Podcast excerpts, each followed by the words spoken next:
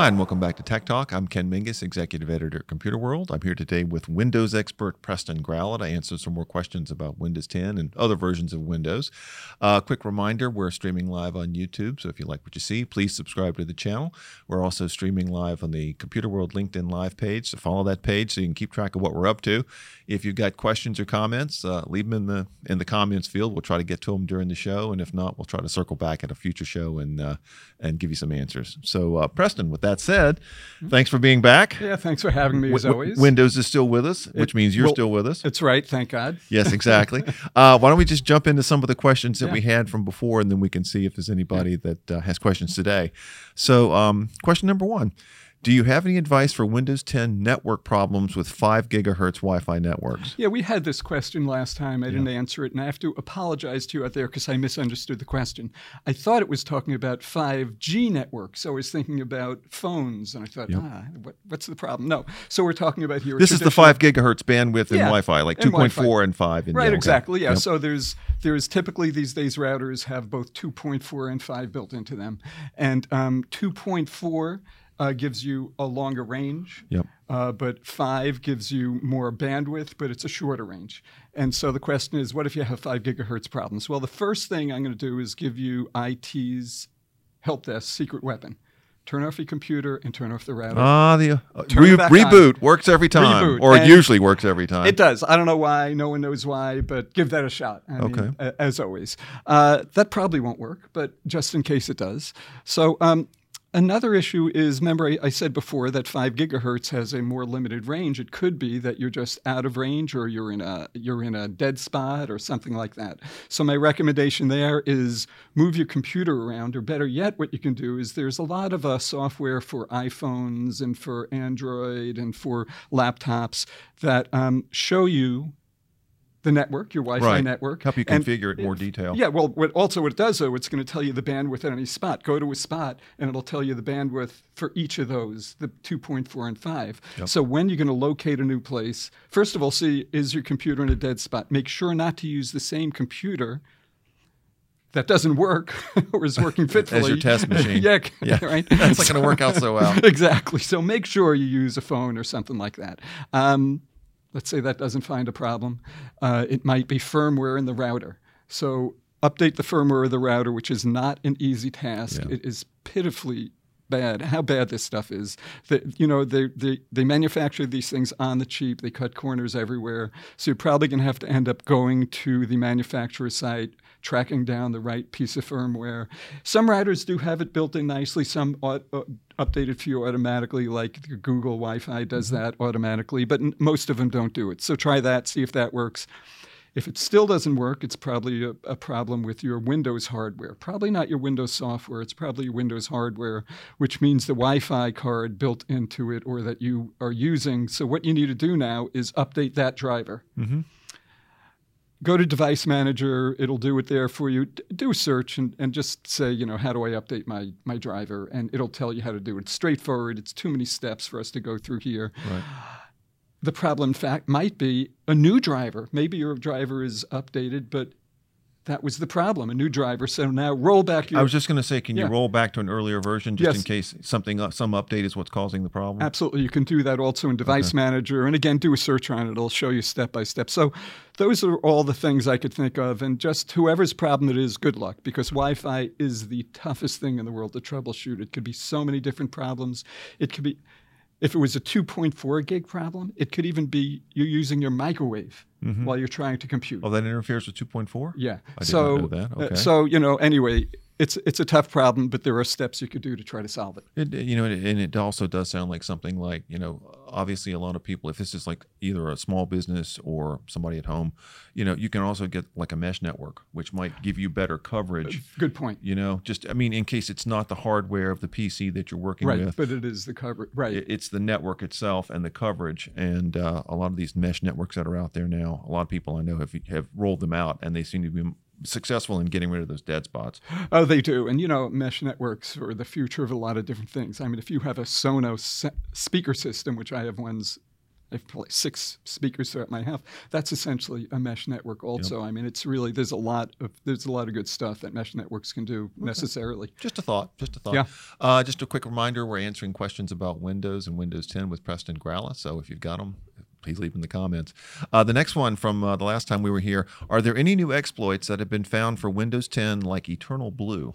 Yeah, this is, I'm going to go into a little bit in depth into this okay, good. answer because it brings up a lot of interesting things about spying, about politics, about all kinds of stuff. So step back a little bit okay. before we get to Eternal Blue, which is that the N S A is the U S's spy agency. It's the one that's the, the tech spy agency. It does all the hacking and all the cyber stuff. It doesn't actually really have the spies. That's the C I A. So the right. N S A, what they've been doing for years is they constantly are checking Windows, other operating systems, but mainly Windows because that's the one that's everybody uses.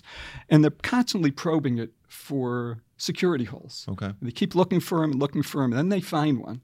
And they don't tell anybody about it. Well, I was it. just going to say, are they doing it so that they, they can get in, or is it, yes. are they do? Okay, thank you. So yep. they can get in. And okay. so what they do is yep. they hoard these, and then what they do, they got a security hole. Well, that's only a hole. That's only a theoretical problem. Yep. Now they write malware to take advantage of that okay. security hole. And what they then do is, who knows? I mean, for example, there was something called Stuxnet many years oh, ago. Oh, I remember Stuxnet. Remember yeah. Stuxnet? Wasn't that used in the Iranian, uh, yeah, um, what, yeah. with the centrifuges? That's exactly right. What they yeah. did is they took control of the centrifuges using this piece of malware called Stuxnet and spun them so fast that it destroyed the centrifuges. And look, it sent back the Iranian um, nuclear project years. Uh, but anyway, so that's the stuff they use it for. Okay. Uh, what happened in two thousand seventeen was that somebody got hold of a bunch of this malware that the N S A wrote. Okay. Nobody knows who. There's a theory that it was somebody inside was the it N S A. Leaked, perhaps? Yeah, or, some, okay. somebody thinks it might have been leaked. Okay. No matter the reason, a whole bunch of hacking tools really were released that then really, it's not that you would necessarily use these tools as much as use these tools to write malware. Right. So Eternal Blue is one of these tools. And Eternal Blue was used to write what's called the ransomware, a, a ransomware virus called WannaCry, which was well, a course. monstrous virus uh, absolutely. I that remember. Uh, billions of dollars uh, in ransom, uh, not in in um, in costs were borne by trying to protect against it, trying to recover from it. Uh, hospitals, for example, in the U K were shut down. It was right. a really big deal. And this was because of N S A software. It They've is still out. with us, even though that hole has since been plugged.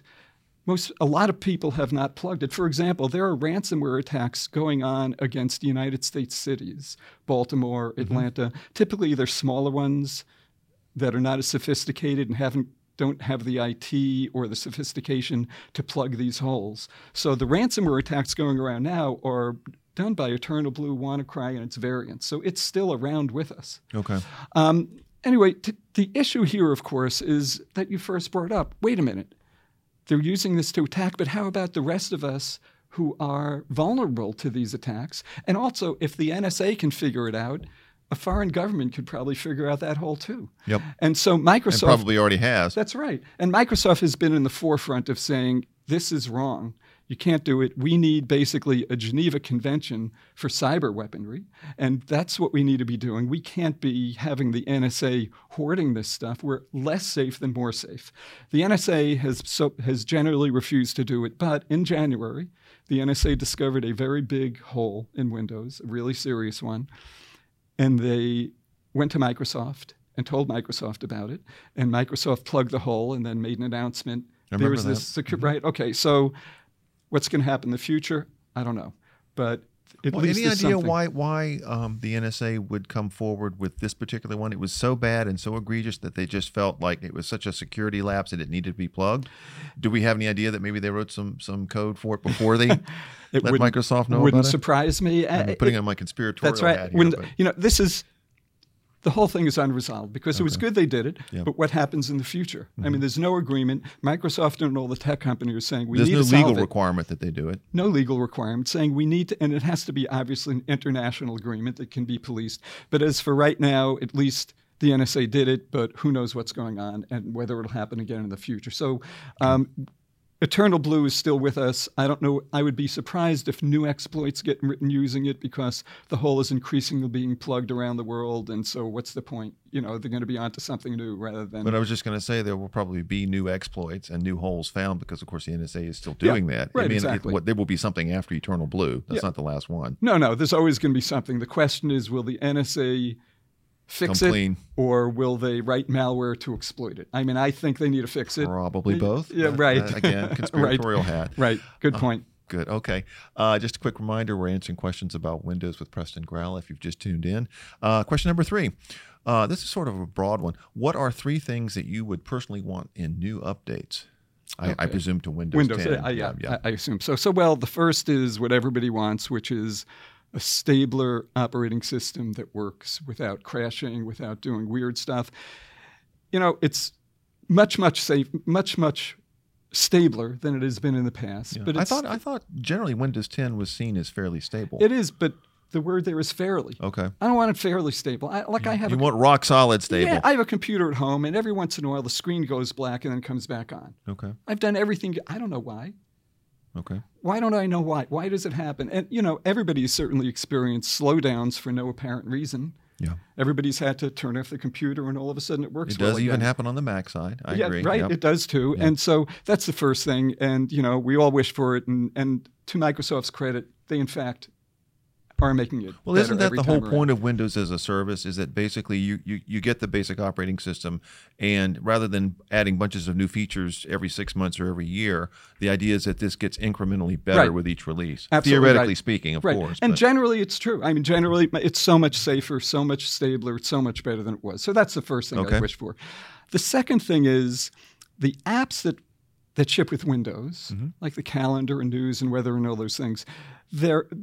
These aren't traditional desktop apps. They're, they're, they were introduced during Windows eight, and Microsoft's thought was the whole world was going to go to this new architecture, mm-hmm. and they're pitifully bad. They're really, really awfully, pitifully bad. They have not been improved since Windows eight, basically? Uh, uh, yeah, but still they're bad. Okay. They're still bad. And so... Um, well, they must have been really bad when they got here. Oh, okay. oh yeah. okay. Oh, yeah, yeah, yeah, yeah. All right, good. I don't use any of them, and okay. I should use them, but I don't. I should, because they should be good enough for me to use them. Right. And uh, Microsoft has even recognized how bad they are. And, for example, OneNote is available as one of those apps in a traditional desktop app, and it is basically not developing the... It's only developing the desktop app from now on. Okay.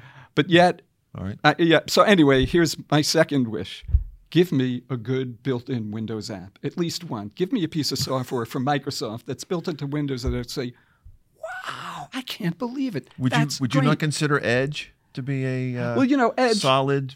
Actually, I mean, I, go ahead. It is, but you know what? It's not using the The new architecture. It's using the traditional okay. desktop architecture. Right. Okay. You know what I mean? Got so, it, yeah. so I want Microsoft to prove that this architecture it developed is good, and I want to be able to use something that's great on it. Okay. Number three. The third one is a feature that keeps that Microsoft keeps trying to develop and can't seem to do. It's something called sets. And what they keep try, putting it in the beginning of betas and then pull it, put it in and pull it. It's not going to be in the next one that comes out in the spring.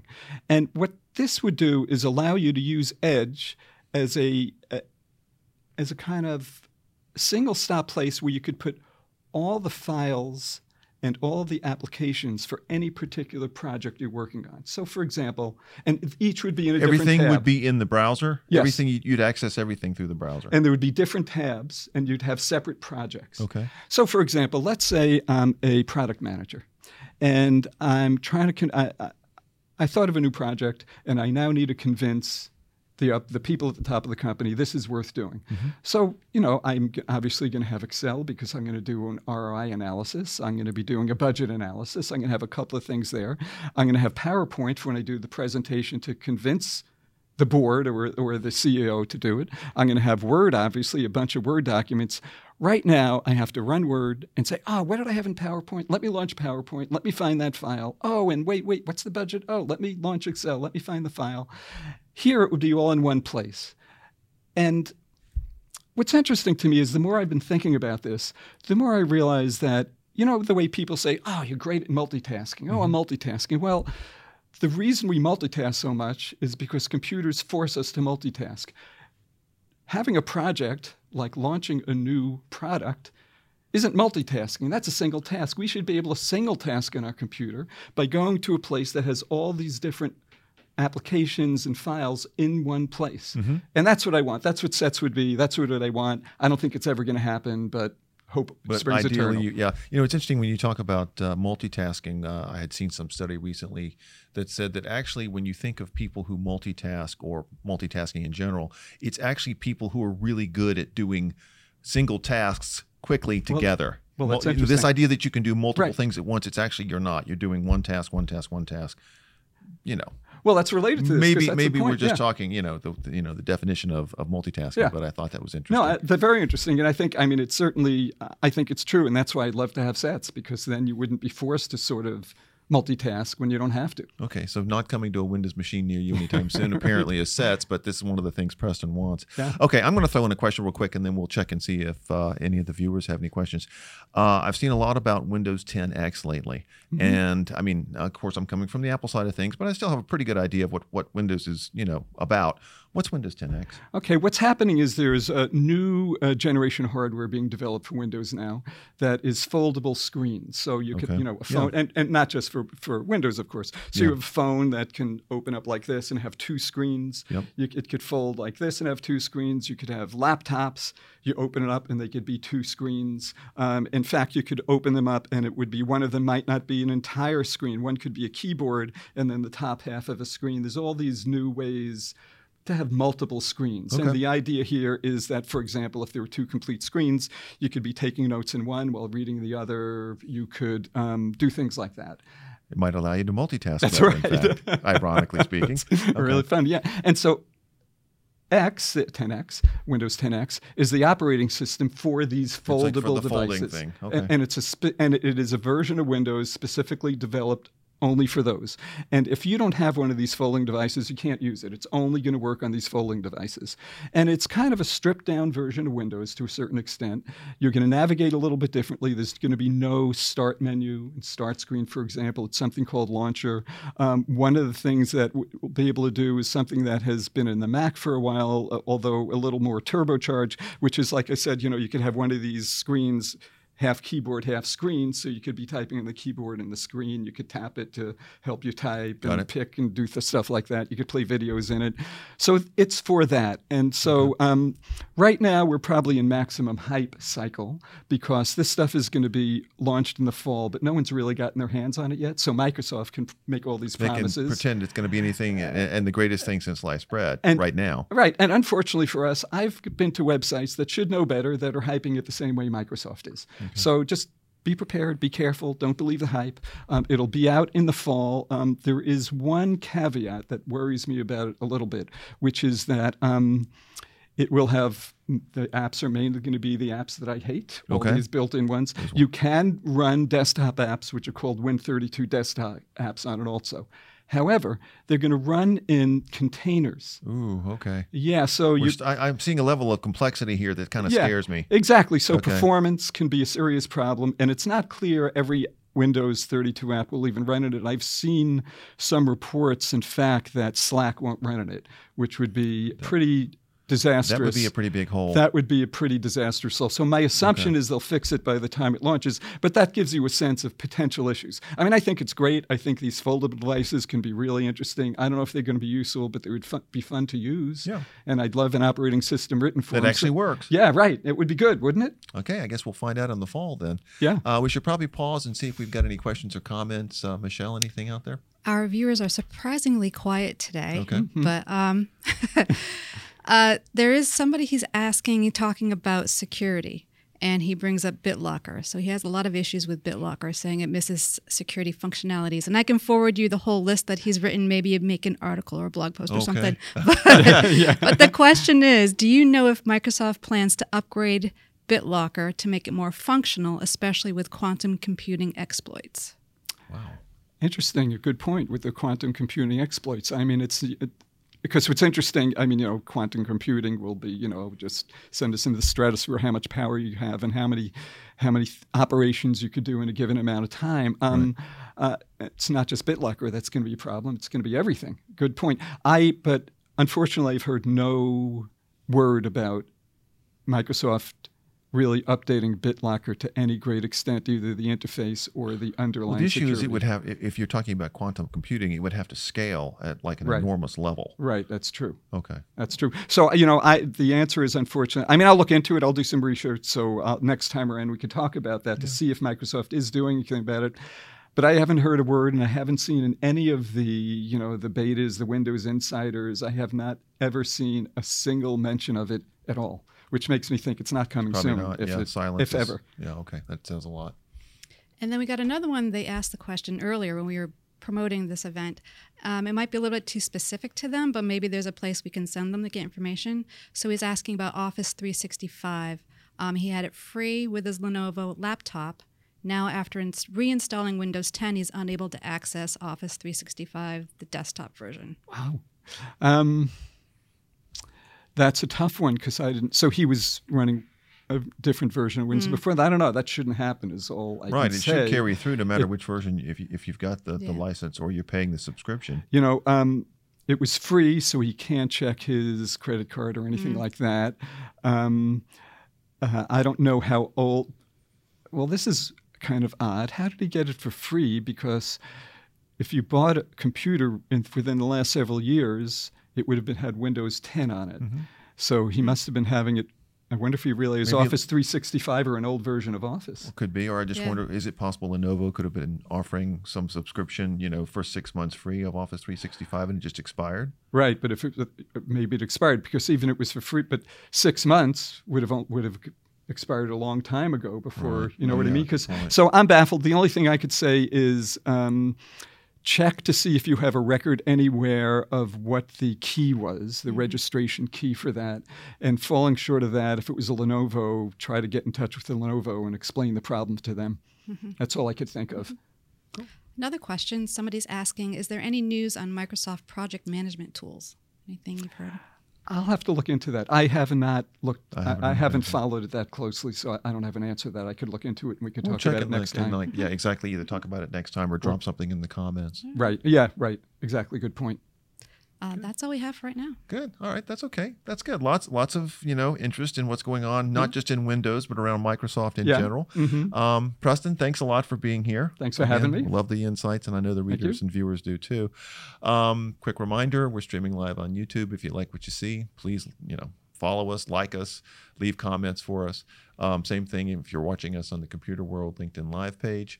Um, please follow us for future episodes. Next week we've got, is it Lucas and I talking about security and Apple, I, I believe. I think that one's recorded, That's so recorded. They'll have to go to the YouTube channel okay. to find it there. Fair enough. All right, well, like I say, follow, like, and you'll find out what's coming up next. In the meantime, thanks for watching.